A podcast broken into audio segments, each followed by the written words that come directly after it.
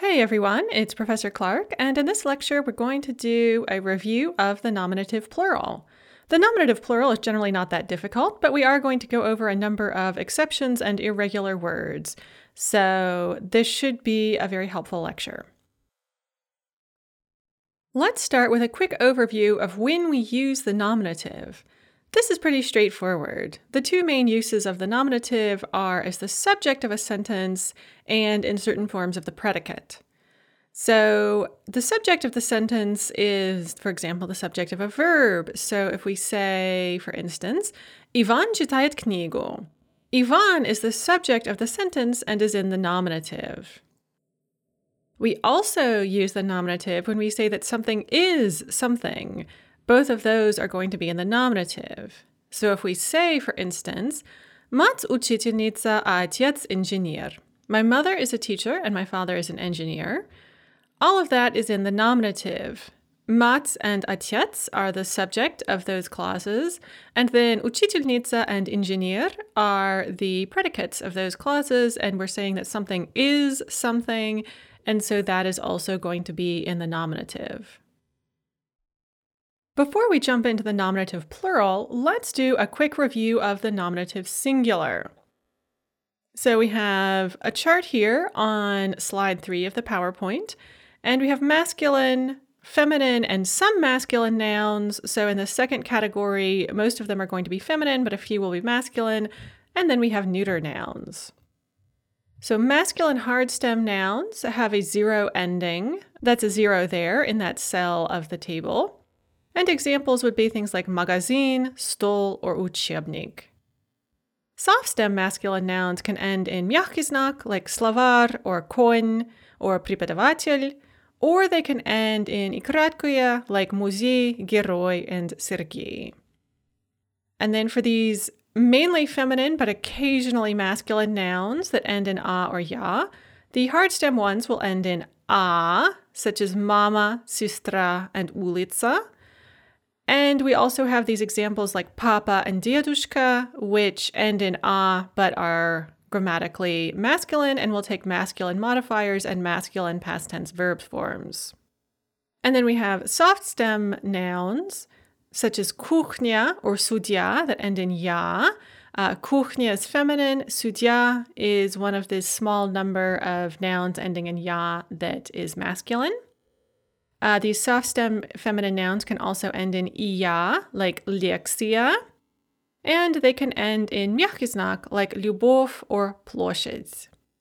And then finally, we have neuter nouns that in the nominative singular are going to end either in o if they are hard stem, like окно or письмо, or yeah if they're soft stem, like moria and polia.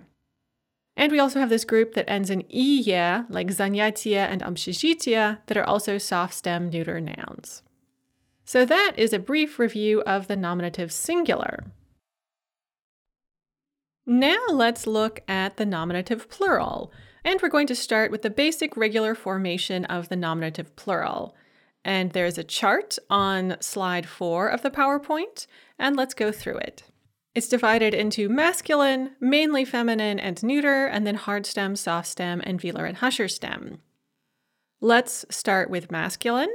Uh, the hard stem nouns are going to take y. You are going to add y to that zero ending. So magazine becomes magazini, stol becomes stali. And then we have soft stem nouns, soft stem masculine nouns that end in ikratkoya or myakiznak. And in those cases, you're going to remove the мягкий знак or краткое and add e, the soft e. So преподаватель becomes преподаватели. We drop the мягкий знак and add e. Музей becomes музей. We drop the краткое and add e. And then we have velar and husher stem masculine nouns, and these are going to take e, the soft e, as well because of the seven letter spelling rule. We can't write the hard e after velars and hushers, so we have to write the soft e. So bank becomes banki with a soft e, учебник, учебники with a soft e, plyaj becomes pляжи. And you're going to hear a hard e because j is always hard, but you're going to write a soft e. Now let's look at mainly feminine but some masculine nouns. These are those that end in a and ya. If they end in a and they are hard stem, the a is going to be replaced with an e. So mama becomes momly. Papa, which is grammatically masculine but ends in a, becomes papi, just the same as mama becomes momly. And then we have, for example, sistra becomes siostry. And the e here, replacing the a, is perfectly regular, but note the stress shift and the shift from ye to your. So, this is something you want to watch out for in bisyllabic nouns. They will frequently have a stress shift. If they are n stressed in the nominative singular, the stress will frequently shift onto the stem in the nominative plural. And if there is a yeah there in that stem, there are certain instances like sistra siostri and jena jonli where it will become your. Unfortunately, you just have to memorize those, but sistra siostri and jena jonli are two of the most commonly used words where that happens. All right, let's look at soft stem nouns in this group. You're going to drop the ya if it ends in ya and add e. So kuchnia becomes kuchni. Sudya, a judge or a referee, becomes sudi. And again, note that stress shift. Lixia, which ends in iya, is going to become lexii. You have two e's back to back there. Lixia becomes lexi. If you have a feminine noun that ends in myakiznak, which are fairly common, you will drop the myakiznak and add e as well. So tsirkov, a church, becomes tsirkvi. Note the fleeting vowel in tsirkov. So that of ending, the o ve myakiznak ending is often going to lose its o, as in lyubov, lyubvi, tsirkov, tsirkvi. And then if we have velar or husher stems for these feminine nouns or nouns that end in a or ya, they are going to add e. You will drop the a. Of course, you will only have a after a velar or a husher. You will drop that a and then add e. So sabaka becomes sabaki, kniga, knigi. And then finally, we have neuter nouns. If they are hard stems, so they end in or, that or is going to become a. So akno becomes okna and pismo becomes pisma. Note again the shifting stress. It is n stressed in the nominative singular, and then the stress shifts on to the stem in the nominative plural. Akno okna, pismo pisma. And then we have the opposite thing happening with the stress in two of our examples from soft stem uh, neuter nouns. So we have Muria and Polya, and in the nominative plural, they become Maria and Polya. So the stress on the stem in the nominative singular, Moria and Polya, shifts to the ending in the nominative plural, Maria, Polya. And then finally, we have these iya nouns like zanyatiya, and we just drop the ye and add ya as we would with any other soft stem neuter noun. So zanyatiye becomes zanyatiya. There are only a few velar or husher stem nouns that are neuter, but those, um, regardless of whether the final vowel is a yeah or an ah, are going to add ah. So zrelisha, sort of a sight or a spectacle, becomes zrelisha. Malako, milk, becomes malaka. So there we have an overview of basic regular uh, nouns in the nominative plural. Now let's start looking at some exceptions. The first exception we're going to look at are nouns that are hard stem masculine nouns in the nominative singular, but then add myakiznak and a stressed ya in the nominative plural. And there are three important nouns in this group that you need to know. The first is drug, friend, which becomes er u ze myakiznak stressed ya in the nominative plural. And note the mutation g goes to z. We also have mush, husband, which becomes muzja. And again, m u j myakiznak, and then ya, and the ya is stressed. And the final important noun in this group is syn, son, which becomes synovia. And note once again that we have a mutation. We actually add the suffix of to the noun when we add these plural endings. So syn, synovia. The next group of exceptions we're going to look at appear exactly the same in written form, but they have a different stress. And this is important to keep track of because while they look the same uh, in written form in the nominative plural, they will take different endings in the genitive plural. So it's important to keep these two groups separate in your mind.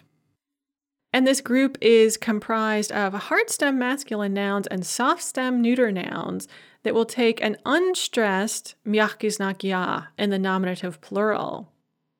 And the most important nouns in this group are brat, brother, which becomes bratia in the nominative plural.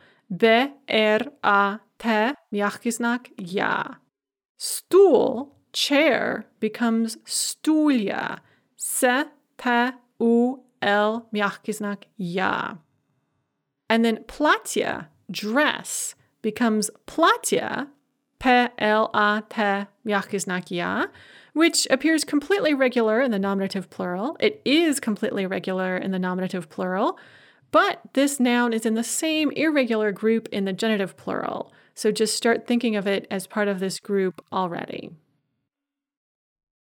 The next group of exceptions are the nouns mat and doch, which have their own declension. And in this declension, we add the suffix yer before adding any ending. And so in the nominative plural, mat is going to become materi and doch is going to become docheri. As a side note, Please notice how family and friend nouns are often irregular or have their own forms. This is just a fact of Russian that most of the nouns denoting family and friends have something irregular about them. So if you see a noun denoting a family member or a friend, assume that it has something irregular to it. The next group of irregular nouns we're going to look at are the mya nouns. This is a small but very important group of neuter nouns that end in mya in the nominative singular. And I know they look feminine. You are not expecting a noun that ends in ya in the nominative singular to be neuter, but these nouns are. So if you see a noun ending in m ya in the nominative singular, assume that it's probably neuter. And nouns in this group that end in m ya or mya in the nominative singular and in yina, it's frequently stressed, in the nominative plural. And the two most important nouns in this group are imya, first or given name, which becomes imina in the nominative plural, and vremya, time, which becomes vrimina in the nominative plural. The next group of nouns we're going to look at is a fun little group. It is the group for baby animals. And nouns denoting baby animals often end in yonak. This yonak ending indicates a baby or a baby animal, and it has its own special declension. So if it ends in yonak in the nominative singular, it will end in yata or occasionally ata if the eight letter spelling rule comes into effect in the nominative plural. So, for example, katyonak, a kitten, becomes katyata in the nominative plural. Utyonak, a duckling, becomes utyata in the nominative plural. Tsiplyonak, a chick or a baby chicken, becomes tsipliata in the nominative plural. Tilyonak, a calf, becomes tilyata in the nominative plural. Please note the word ribyonak, a baby human, can become ribyata, where it means guys, or dieti, where it means children. So ribyonik has two plurals. It has the regular plural ribyata and the completely different word dieti, and these two plurals have two different meanings. Ribyata does not mean children, it means like guys or lads, as in, hey guys, what's up? Dieti is the plural that means children or babies. The next group of irregular nouns we're going to look at are nouns ending in anin in the nominative singular that denote citizenship. And in this case, they take anya in the nominative plural. So anglicanin, an Englishman, becomes Anglichania. We drop the in and we add yeah. Grajdanin, a citizen, becomes Grajdania. We drop the in and add yeah, and with this word there is also a stress shift. And finally, although this does not exhaust all the possibilities for irregular or exceptional nouns in the nominative plural, but I feel like we need to wrap it up. So, finally, let's look at a couple of nouns that have just completely different words in the plural. So, the most important of these are человек, a human being or a person, which becomes люди in the nominative plural. And then, as I already mentioned, ребенок, baby or child, becomes dieti if you are meaning babies or children in the nominative plural. And so there we have the nominative plural. You might think going into it that it's a fairly straightforward thing because it's the nominative, but there are a number of exceptions that you do need to memorize. And I recommend, as usual, with something that's kind of complicated, taking it in chunks. So maybe work on one slide at a time or download the MP3 and listen to this lecture separately as you're going about cleaning your room or something like that to try and absorb it slowly and in pieces over time. So there we go. That is our overview of the nominative plural. I hope you found it helpful and enjoy your Russian.